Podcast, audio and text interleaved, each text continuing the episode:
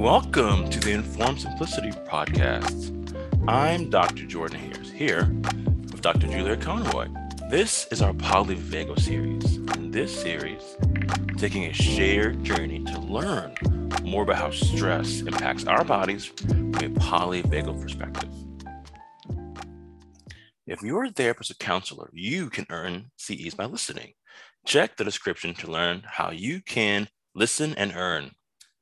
At the beginning of each episode, we like to review the basics of polyvagal theory.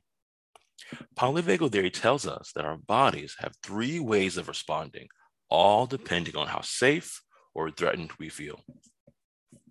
First, when we, when we feel safe or only a little challenged, our bodies are designed to seek connection. This is when our bodies are primed for growth and physical healing. But sometimes we face outright challenges. When this happens, our heart rate and breathing speed up, and we go into our second response fight or flight. This is when our bodies are primed for movement. This is also when we are prone to irritation and anxiety. And if we're facing what feels like a life threatening situation, our heart rate and breathing slow way down, and we use our third response freezing. There are different types of freezing. Some of the types of freezing are things like going numb, fainting, feeling depressed, or having chronic fatigue and lethargy. However, our bodies respond to challenges and threats. The important thing to remember is all of these systems are working together to maximize protection for our most vulnerable systems. In short, our bodies are designed to keep us safe. To understand the relationship between these three responses and our physical and mental health, we're looking at the extensive research on how stress impacts our bodies. Our main text for this is Robert Sapolsky's book, Why Zebras Don't Get Ulcers. Talking about the GI system, the gastrointestinal tract.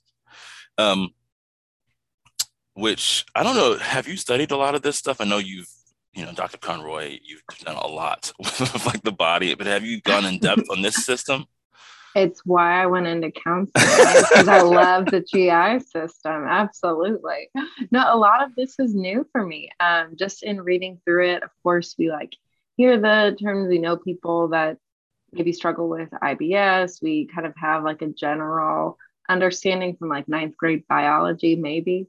Um, but a lot of this was new for me and specifically how it pertains um, to the stress response. Um, I think we know generally uh, stress isn't great um, for digestion, that the two aren't compatible. Um, but in this chapter, it feels like we really get into the, the specifics of why that is and the impact that it has. Yeah, yeah, I think you're right. So I'm gonna break this down, and you can sort of uh, jump in here because first off, I didn't even know what that meant, right? Like the GI tract, like what is that? Mm-hmm. And basically, it's the pathway from like you know your mouth all the way to the other end, right? Like it's it's your esophagus, it's your stomach, it's your small intestines, and your large intestines, right? So it's like basically you know the path that food takes in and out mm-hmm. of you. Mm-hmm. Right. Uh, yes. And you mentioned something last week that I don't think I fully got until I read this week's chapter. Because we are talking about metabolism mm-hmm. and how much, and you mentioned that for our bodies to break down food and store it takes a lot of energy. Yeah. And when we got into this chapter, Sapolsky talks about how after food enters the stomach, your stomach does so much to break down food, right? Your stomach not only has these digestive enzymes that break down food, but it also, you know, shoots food around inside of you, right? Like one side contracts to, you know, basically push food to the other side. So it's like it's also mm. um moving food around in order to to break it down.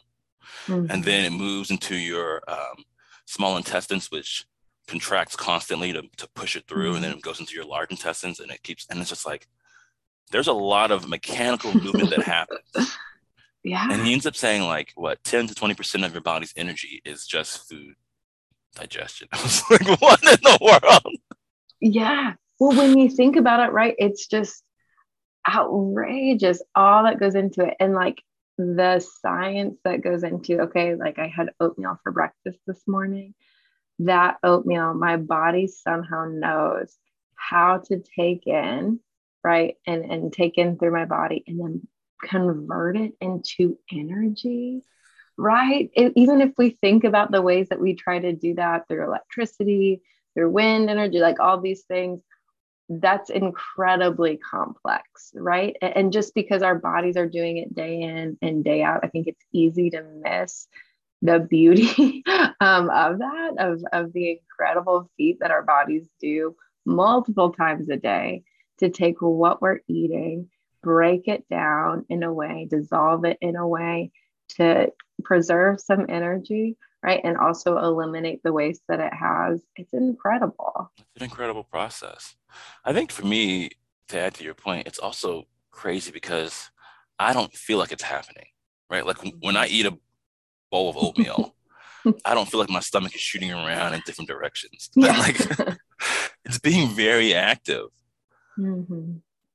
And so I was like, yeah, there's this wondrous machine working right under the surface that I don't even know about, you know? And right. So, yeah, it's kind and of. just like you said, because it, it ties in from, um, from the moment food enters our body to the moment it leaves it, that's a lot of systems. Yeah. Right. That's a lot of work that has to be put in, um, which means it's an incredibly complex, finely tuned system so when there's stress, there's a lot of opportunities, right, for that system to be interrupted. Yes. Um, and for that system to experience some sort of malfunction. Um, and because of that, understanding that the complexity of it, like Sapolsky lays out for us, kind of helps us appreciate the impact that stress has. Yeah.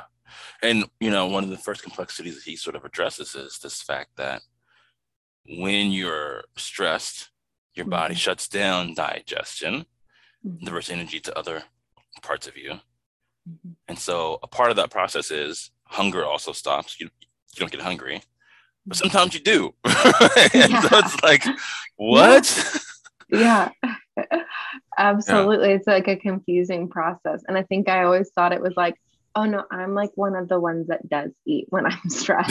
um, I thought it was like a personality, um, you know, trait that you were like lumped into. But he gets a lot more detailed in there to kind of help us understand the difference in those responses so that we can kind of make sense of what our body's doing there. Yeah, yeah, yeah, yeah, yeah. So this kind of goes back to um, you know, his focus less on the vagus nerve and more on hormones, right? And basically, what he says is when you are stressed, one of the first hormones that your body releases is this hormone called CHR. Mm-hmm. Um, I'm sorry, CRH. CRH, yeah. And what that does is it suppresses appetite. It makes you not mm-hmm. hungry. Mm-hmm. Um, and then a few minutes later, a few um, hours later, your body begins to release glucocorticoids, right? His favorite mm-hmm. sort of Sapolsky's favorite sort of thing, right? The thing he's obsessed yeah. with is glucocorticoids. Mm-hmm. And these actually make you hungry. Mm-hmm.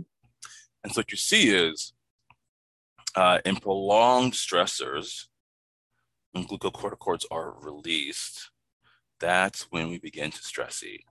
And it's really sort of nuanced because the glucocorticoids also take a long time to clear out of your bloodstream. Mm-hmm. Whereas the CRH hormones, they are they clear out of your bloodstream relatively mm-hmm. quickly, right? Mm-hmm. So the acute stressors come in, you secrete the CRH, your body stops getting hungry, and then when your body's done with that hormone, it clears it out. Mm-hmm. Yeah, absolutely. And so I think just like a practical application of this is like I really see the CRH uh, or see RHS, okay, as um, this first line of defense that our body has for stress. So it's what's initially released out into the bloodstream. So um, even this morning, uh, we were like moving some stuff around on the counter, and a bowl starts to like like slide off, and my husband reaches out and grabs it. Probably some CRH like pumped into the bloodstream, right? A little bit of stress to keep us from having to clean up a mess, um, which I'm thankful for. Uh, but the body's like, all right, the stress is over. No need for glucocorticoids here. We're great, right? As opposed to um, if I have an exam later that day that I'm nervous in leading up to, I'm nervous during the exam, I'm thinking about all the things that could go wrong after I take it if I don't pass. That's that sustained level of stress. The body says, Oh, we need backup here. you know, the CRH isn't going to cut it. Let's release the glucocorticoids because we need a sustained stress response here. Um, and so it's kind of this cascading effect. If there's a sustained need for energy and mobilization, here come the glucocorticoids to kind of keep that energy level up, right? Which exactly what you said, Dr. Harris. Um, the CRH suppresses appetite, which makes sense when things are immediately stressful in the moment. I'm not like dying for something to eat. I'm focused. I'm, I'm trying to get things done. I'm trying to knock them out. But if that stress is sustained over time, that's when those glucocorticoids kick in. Um, that's when they stay in the bloodstream for hours at a time to sustain um, that level of mobilization. That's where the hunger sets in. Yeah. And the, the crazy thing is, is not only do they do the glucocorticoids uh, increase appetite, right? Stimulate appetite, but they also tend to make you want starchy, sugary, and like fatty foods. so True. Which, I'm which, not like craving which, a head of broccoli. Right, right, right. which I don't know if if you're like me, but it's like when you were, you know, doing comps, you had some big big tests. The thing I wanted was like pretzels, right? Or like Skittles oh. or like oh. Cheez Its. I didn't want like Teddy Grahams. Teddy Grahams were like the best. You could just munch on those for hours. Amazing. Yeah. It's true. It's true. I think everyone identifies this. I'm not exactly reaching for my vegetable drawer. um, whenever stress is setting in, we, we crave really specific things. And Sapolsky hints at why that is, right? Is because it is, or these things packed with sugar that can get our body glucose, that can kind of produce this immediate energy result, um, as opposed to maybe the things that, that tend to be um, better nutrition for our bodies. Yeah, yeah. Um, oh, and another thing he says is he talks about how intermittent stressors, right? If you have a series of mm-hmm. like I- mm-hmm. immediate stressors, they can sort of have this really sort of, sort of like this, um, how would you say, a prolonged effect on the body, right? So he gives the example of somebody waking up late for work and they're stressed, and then they realize, wait, I have plenty of time. And then they, you know, get into the car and they can't find their keys and they're like, and then they're super stressed. Then they find their keys, like, oh, it's gonna be fine. And then they get on the highway and traffic is crazy and then they somehow get there, but the boss hasn't hasn't noticed. So like, okay, it's gonna be fine. And then the boss comes into their office, and the boss says, "Hey, I'm sorry, but like this is a problem. You were late again." And then they get stressed, and the whole time, you know, when your acute stress response is getting constantly sort of primed. I feel mine getting activated now. you can feel it. it. right? The same sort of thing happens where all those glucocorticoids are released and then you want those starchy, fatty, sugary foods. Mm-hmm. Exactly. And, and the point he makes there is okay, it's not necessarily like nonstop stress, right? The, the intermittent aspect that he describes is basically saying, okay, the blood uh, in the bloodstream, we find that CRH in those moments, uh, but also it demands that release of glucocorticoids by the time the next stressor comes, they haven't even left the system. And so the body has a consistent stress response, even though the, those stressors are intermittent. Yeah, yeah, absolutely. And then, you know, we get to, I think, what for some people is like the worst part of this, right? it's like the most unsettling part. Because these glucocorticoids, they also change where you store fat in your body.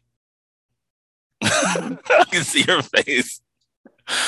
And so um, what Sapolsky talks about here is the idea of apples and pears, right? And uh, basically, what happens is glucocorticoids disproportionately tell the fat in your viscera around your stomach and your gut that's where you need to store the fat. Mm-hmm.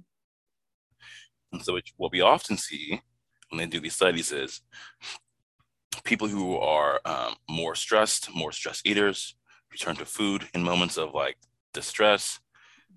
Because of the impacts of glucocorticoids, they tend to have more belly fat. Mm-hmm.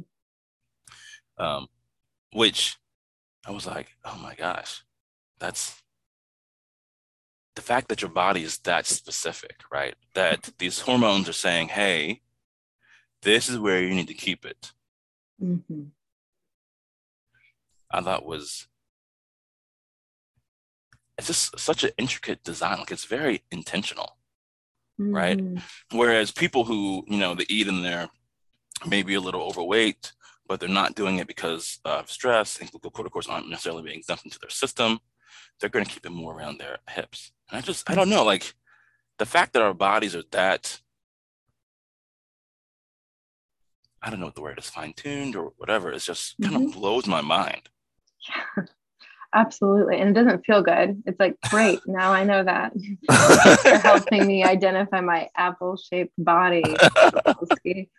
Um, but it is, this is, and this is really what we're doing in this whole series is appreciating right the the nuances that our bodies have to get us what they need and to keep us safe right? And our body's storing the fat there is because it's like, okay, this is the most efficient way to store it and to where you might need it. And I want to do what's best for you.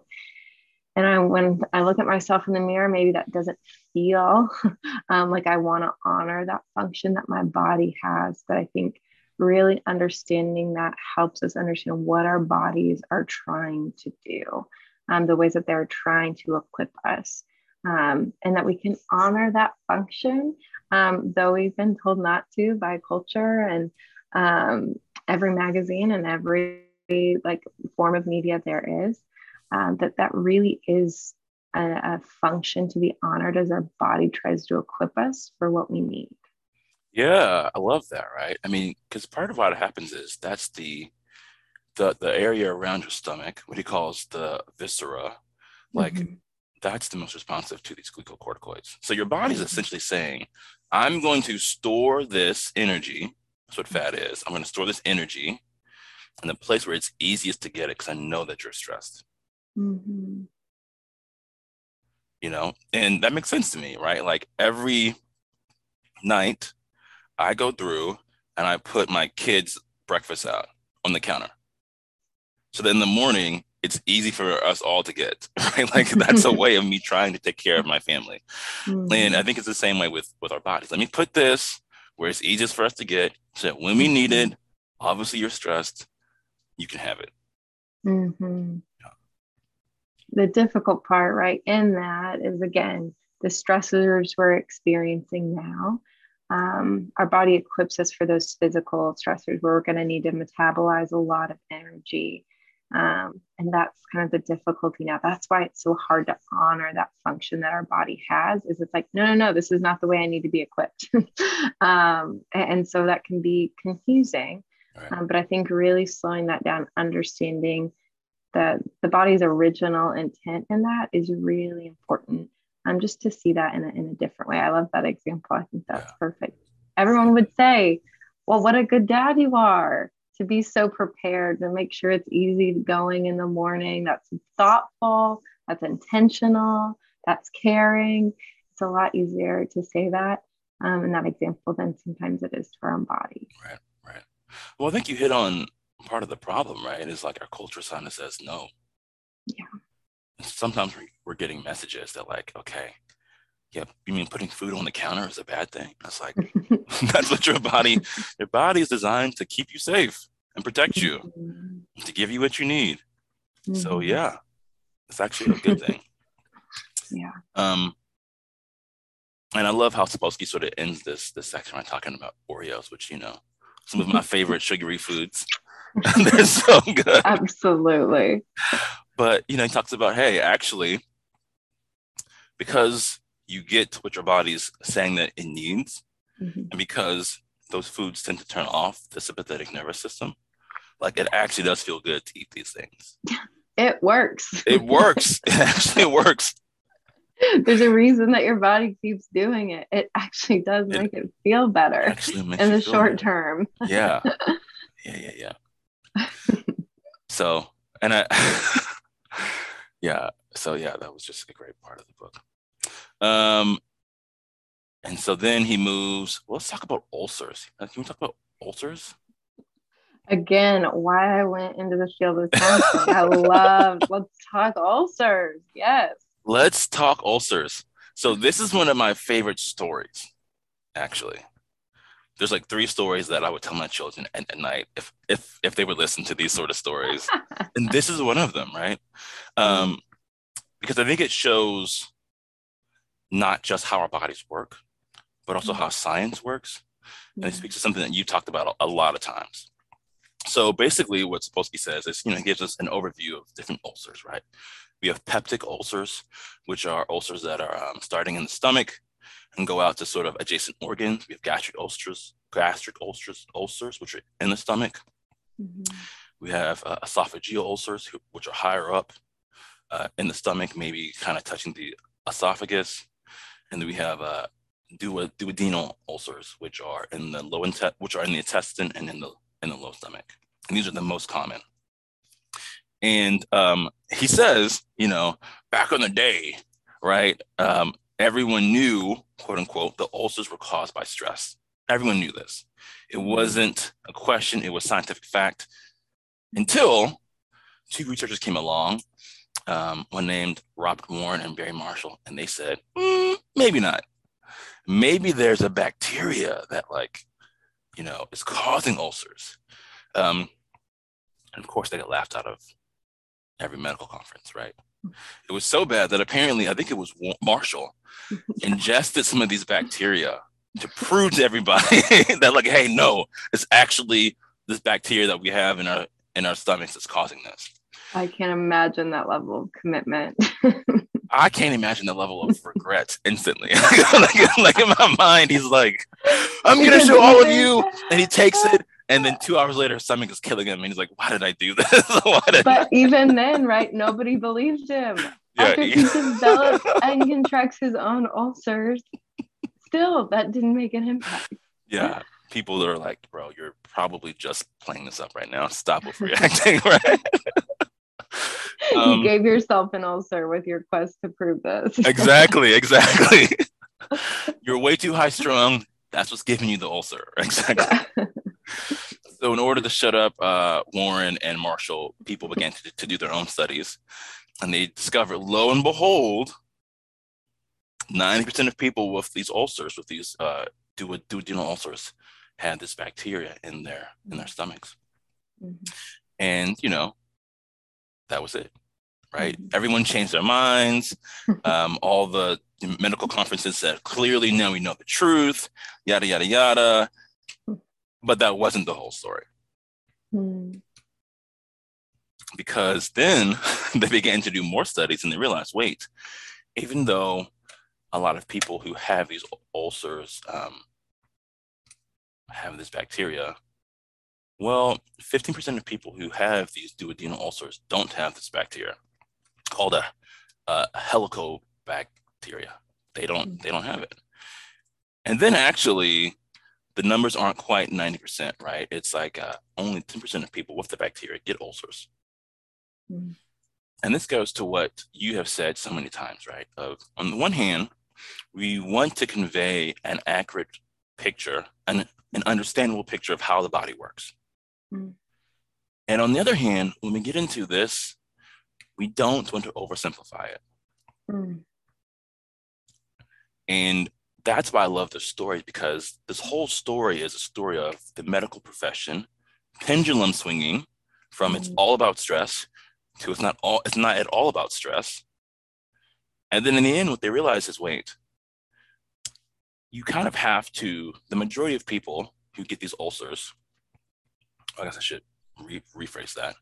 Many of the people who get these ulcers have these bacteria in their stomachs. Mm-hmm. And there are also lifestyle factors that play into this, right? Mm-hmm. So if you have this bacteria and you've been drinking um, the alcohol, mm-hmm. increases the chances that you'll get the ulcer, right? Mm-hmm.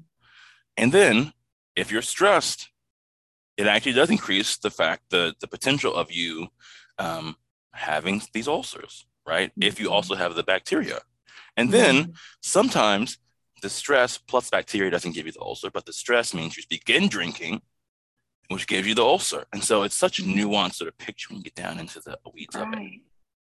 Right. And it, and it really is that stress primes the conditions, right, that make ulcers more likely. So I'm not, because I've experienced something stressful, there's not 100% I'm going to develop an ulcer, right? But my body's conditions are a lot more primed for that to happen. Um, and, and so, kind of understanding that nuance there, just like you said, helps us appreciate the complexity and all the factors that take place um, in order to kind of understand the, the relationship that this has. Yeah, yeah.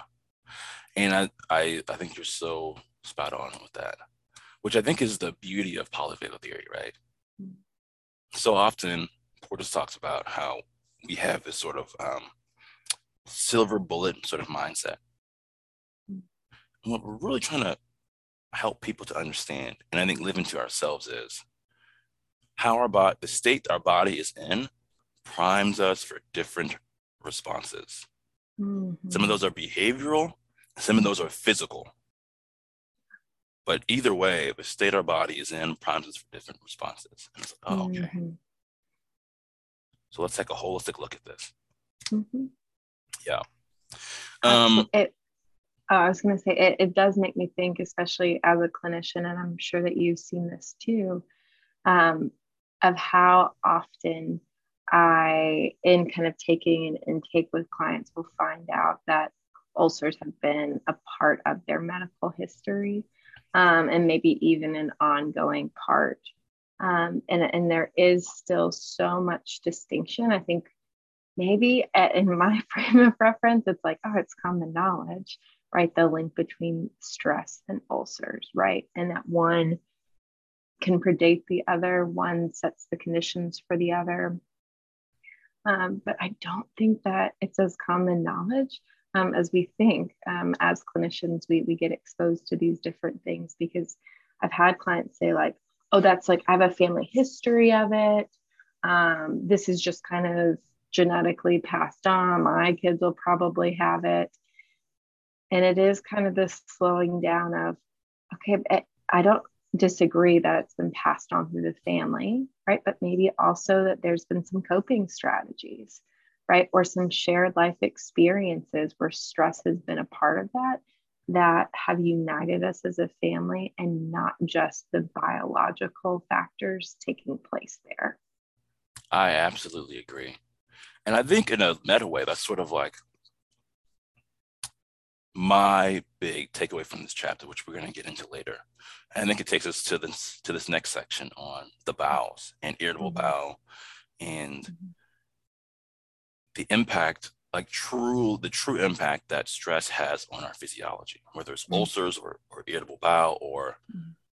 some of the other stuff we'll talk about in this chapter mm-hmm. right and yeah yeah this stuff is passed on in families and i think for people like me and you while we wouldn't deny that there's a genetic component mm-hmm. we push back against that being held too tightly because we hold because mm-hmm. we hold hope for mm. for people, right? Absolutely. But this so, isn't just my fate because it's been passed on. Right. Right. Yeah. So let's talk about the bowels. Yes, um, please. And there's two big parts of them, two big parts of this.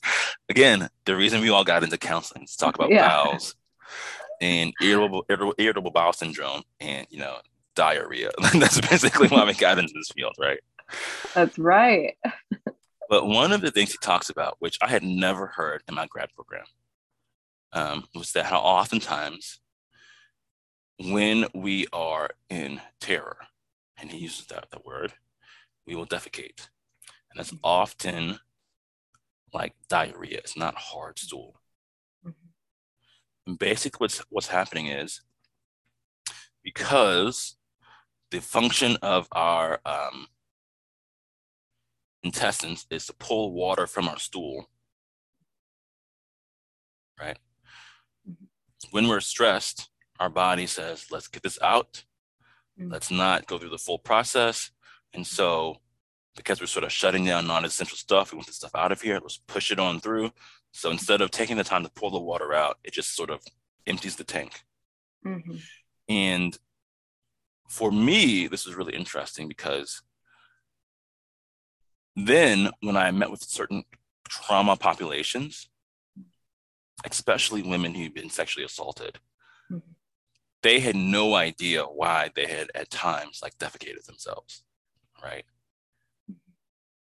And it's like, oh no, this is a normal thing your body does because mm-hmm. it's trying to shut off non essential things. So it can really help you in these moments. Yeah.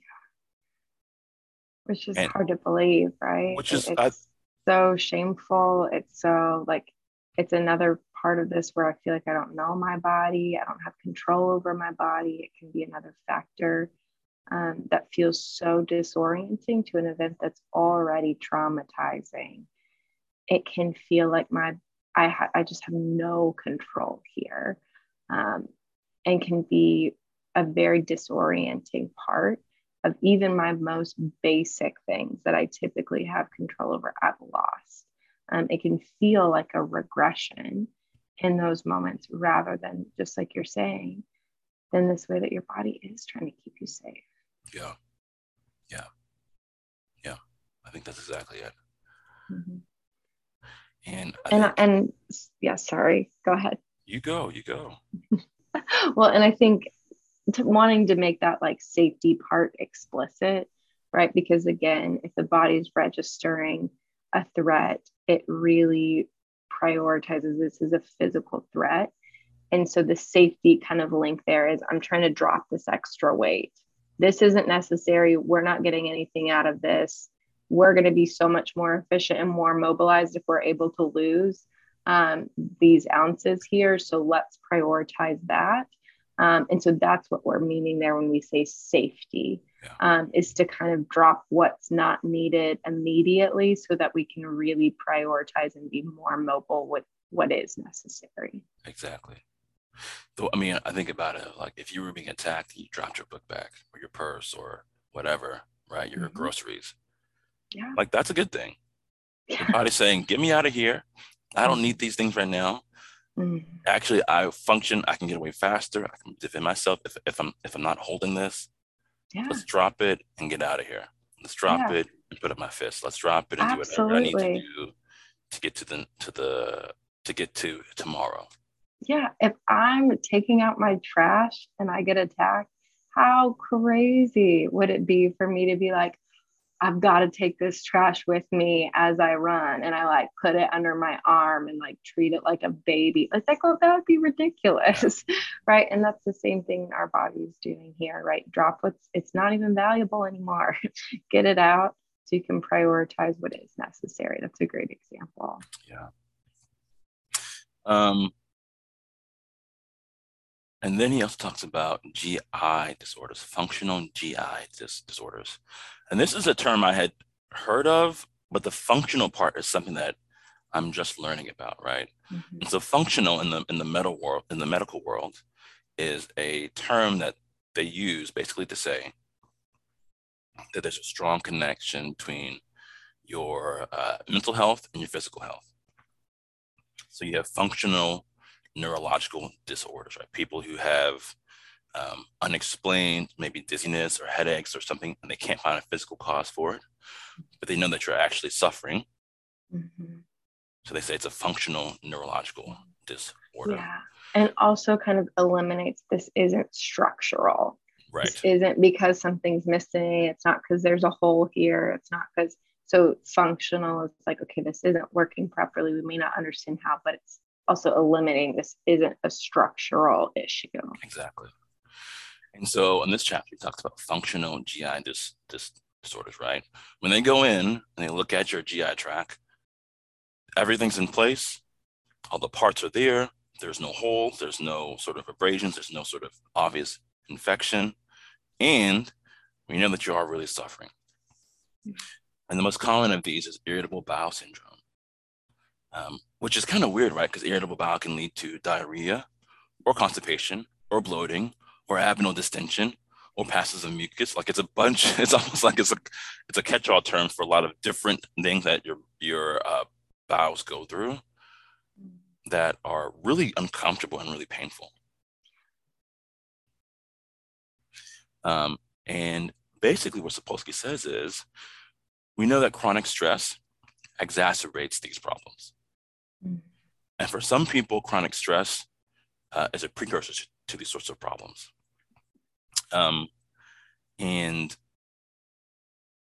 I read this chapter and I thought about a client that I had uh, years ago who, over the course of about four weeks, I saw her one week and I saw her the next week, and I was like, I didn't know she was pregnant. And we started talking, and I was like, What's going on? And she's like, Oh no, I have irritable bowel. And I swear, I think it was over the course of four weeks, her distension in her in her abdomen, it looked like, and it happened really quickly.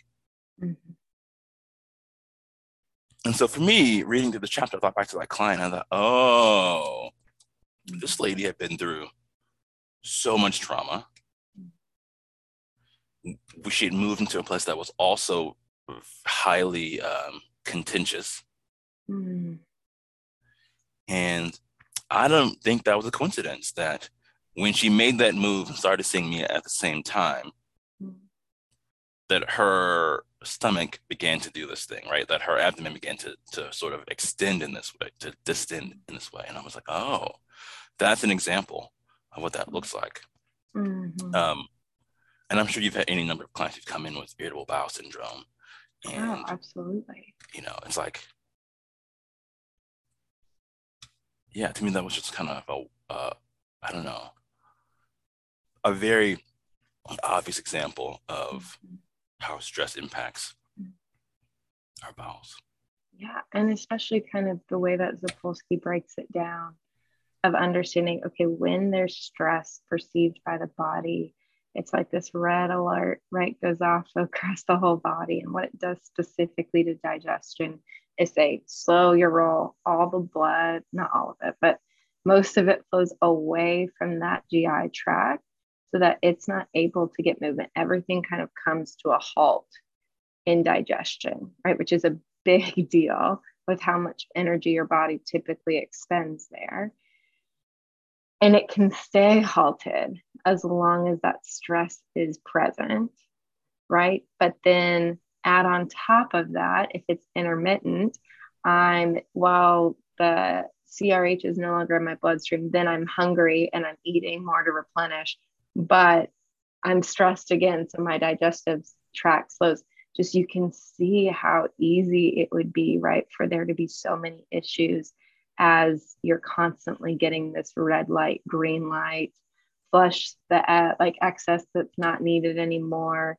And it's really going through a lot um, in response to that stress. So it makes sense, right? That there's that level um, of dysfunction in the way that it can process foods, um, in the way that it can digest, in the ways that it can pick that up again um, because it is an incredibly expensive process yeah. for your body to go through. And so to start and stop it so frequently is it's really devastating. Yeah.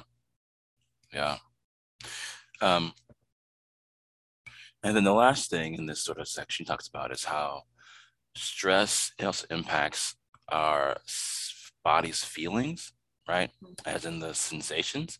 And so on the one hand, it blunts tactile, or I'm sorry, cutaneous pain and, and mm-hmm. sensation. So we don't, we're not as aware of the things that touch our skin, but then it increases our sense of our internal organs, right?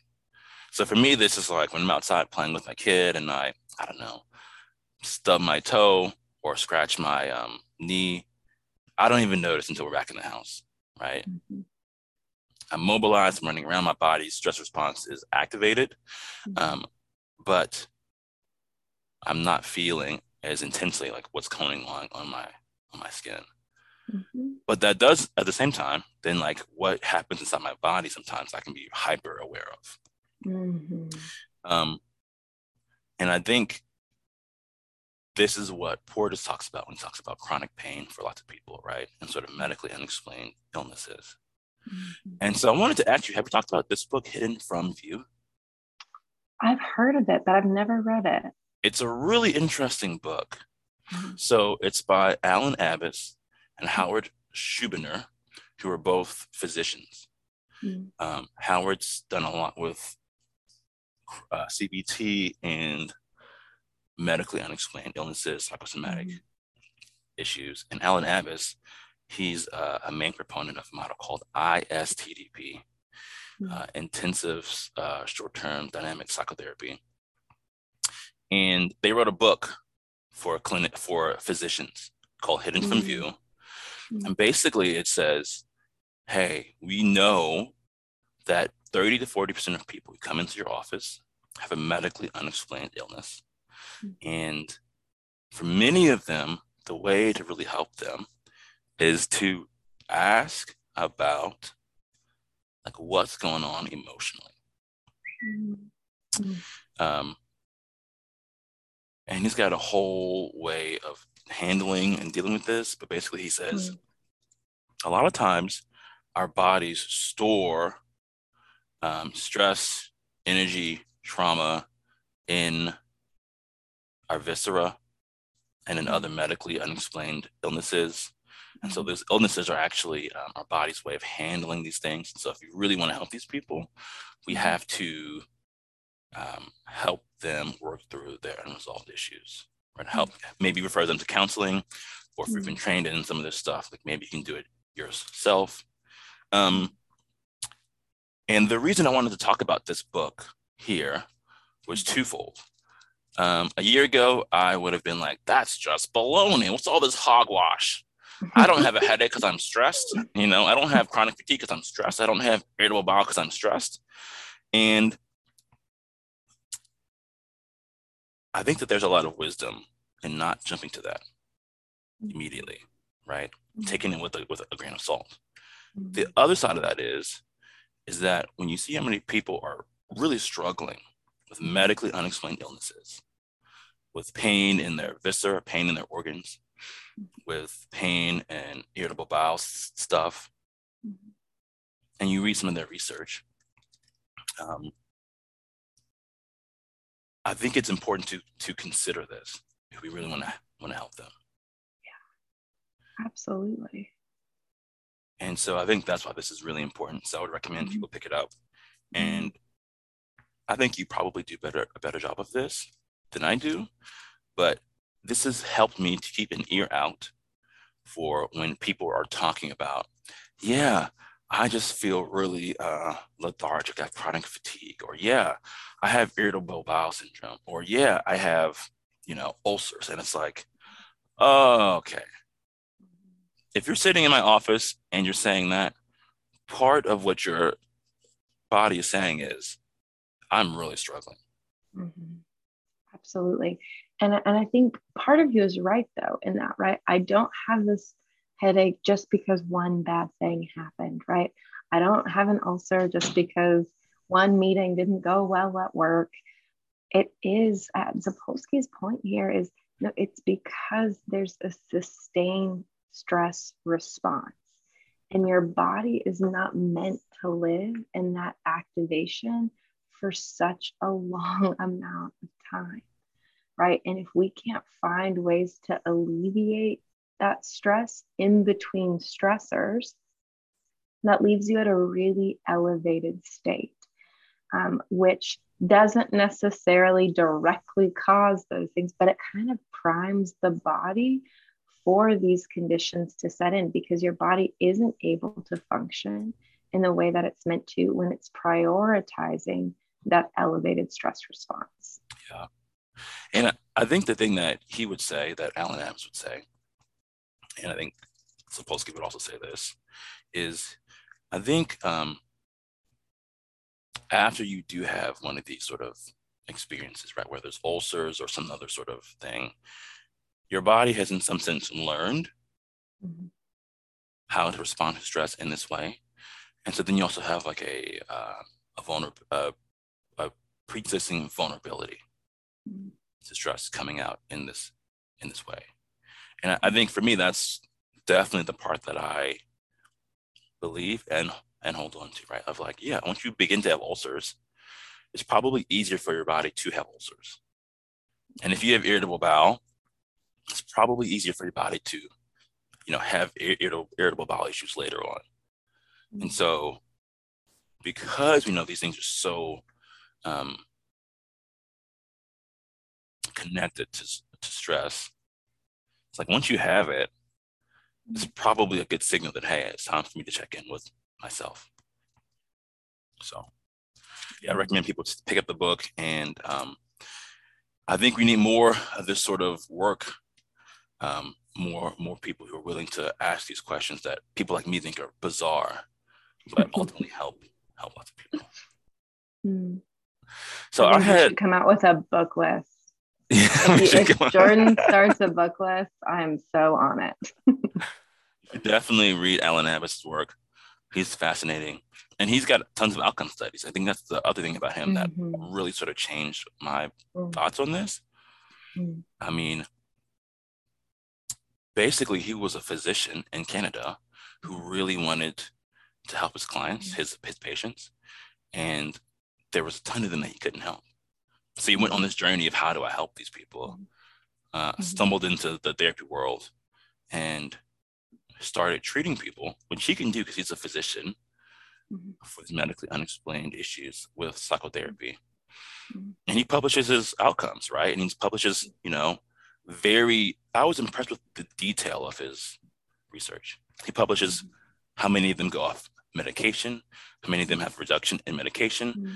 how many of them their symptoms reduce so that they can go back to work. I mean, he's he's he's really, I think, doing the world a service here. So mm. Yeah. Awesome. So I had a question for you, Julia. Hit me. This is um, such a big part of polyvagal theory, right? One of the, mm-hmm. the big things that I'm gonna, and I'm gonna botch this so you can clean up my mess. One of the big things that polyvagal theory says is that there are tons of connections that the mm-hmm. vagus nerves makes in to our viscera, right? Mm-hmm. The organs below our diaphragm. Mm-hmm. And actually, most of the connection from our viscera is from our from our organs to our brain. Mm-hmm.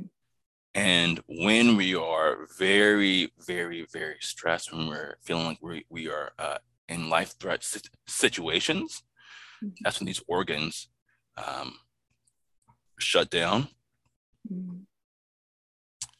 And I guess I wanted you to speak to that a little bit. Like, how does polyvagal theory play into these subdiaphragmatic organs, and what do we know mm-hmm. about that that sort of stuff?